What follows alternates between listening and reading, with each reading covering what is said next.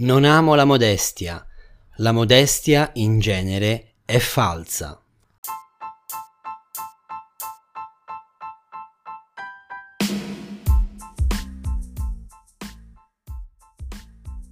Benvenuto su Ore contate, il podcast per chi vuole sovvertire la realtà con la poesia.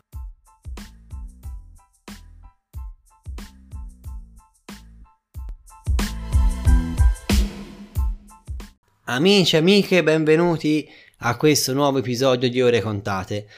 Voglio intanto ringraziarvi perché siete veramente in tanti a scrivermi, a darmi tanti feedback positivi, tanti consigli, tanti commenti, tante critiche a quello che dico e anche a come lo dico. Questo mi fa molto piacere perché mi serve molto per migliorare e anzi vi chiedo scusa per eh, l'imprecisione, il modo un po' amatoriale in cui sto facendo le cose anche se vi giuro mi sto impegnando come un vero professionista. Spero che presto anche voi apprezziate i miglioramenti e i miei risultati. Oggi vi porto una poesia che si chiama Non amo la modestia.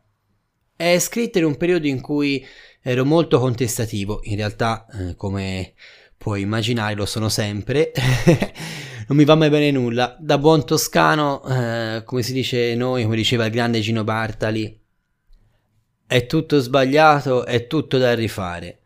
Nel senso che a noi non ci va mai bene nulla, siamo criticoni, poi a Firenze, mamma mia, lasciamo perdere. Però ecco, oltre a questo discorso, che può essere un pochino esagerato, però di base c'è, c'è la voglia di analizzare, criticare, scandagliare, non accontentarsi di ciò che viene proposto in superficie, ma andare più in profondità. Ecco, la modestia che spesso viene scambiata per umiltà, è quell'atteggiamento per cui si tende sempre a mettersi in una, una, situazione subalterna rispetto al tuo interlocutore, dove tu non vai mai a contrastare con le tue idee, rinunci magari a dire la tua per non ferire, in cui fai a meno di esporre il tuo pensiero, oppure ti umili, ti sottometti, Ehm, non, non accetti di dimostrare quello che è il tuo valore, ti tiri un po' indietro. O comunque usi parole per forza accomodanti quando magari dentro di te stai per esplodere, non so se ti è mai successo. A me capita, anche a me capita molte volte, mi è successo anche a me, nel lavoro, in casa, con gli amici, di non esprimermi per quello che sono per qualche motivo, tenermi a freno. Sì, capisco che è necessario per poter vivere socialmente con gli altri, pensare bene a quello che diciamo, ragionarci, non agire solo di impulso. Questo ok. Però quando questo diventa un freno alla mia libertà a esprimere chi sono veramente, ma soprattutto non è autentico e quindi diventa un mezzo inganno, beh allora diventa un problema.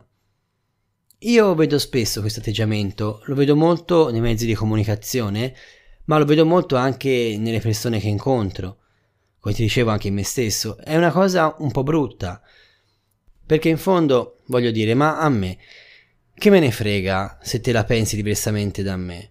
Cioè, ma io non è che perdo l'amicizia nei tuoi confronti se hai un'opinione diversa su un dato argomento.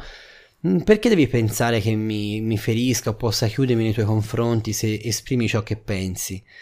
E allora parla, dillo, confrontiamoci, sbraitiamo anche se c'è bisogno. Poi torniamo a fare pace, torniamo a essere amici come prima. Non ti limitare.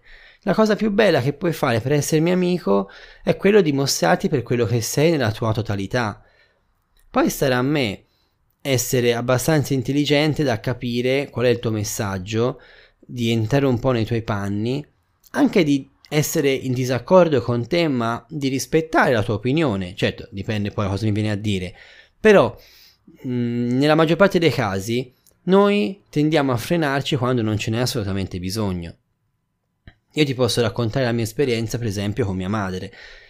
Con mia madre ho un bel rapporto, però non ho mai avuto un rapporto tale da raccontarmi in profondità non so bene neanche il motivo, cioè ci sto ragionando, ci sto pensando, mi sono confrontato con altre persone, sono quasi in analisi per questo, però voglio dire, mia madre è per me uno scoglio mm, per cui non riesco a confidarmi con lei fino in fondo, a essere pienamente, pienamente me stesso, forse per paura di ferire i suoi sentimenti su tante cose della vita che ho fatto diverse da come magari lei poteva immaginare.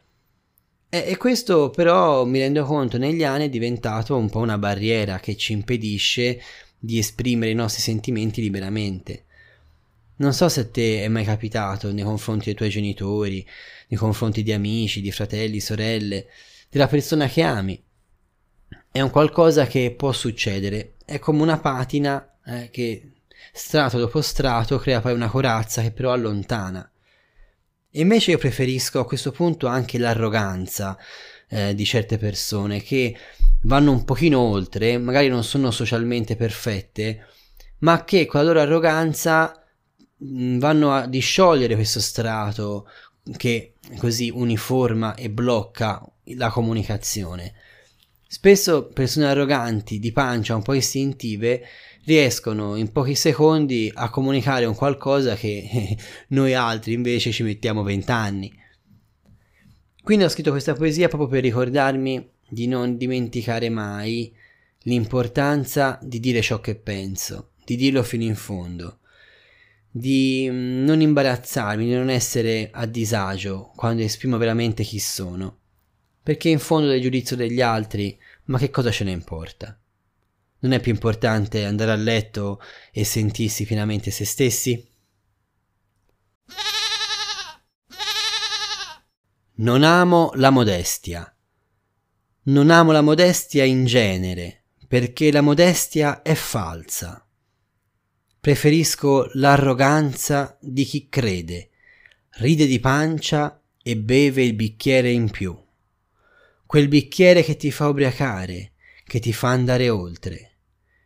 Preferisco il tuo umore di merda se ti sei svegliata male ed il tuo imbarazzo quando mi fai del bene.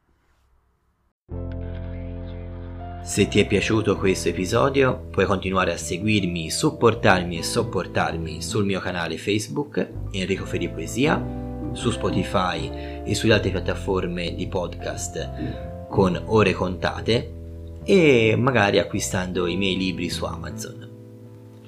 Un abbraccio grande dal tuo amico Enrico.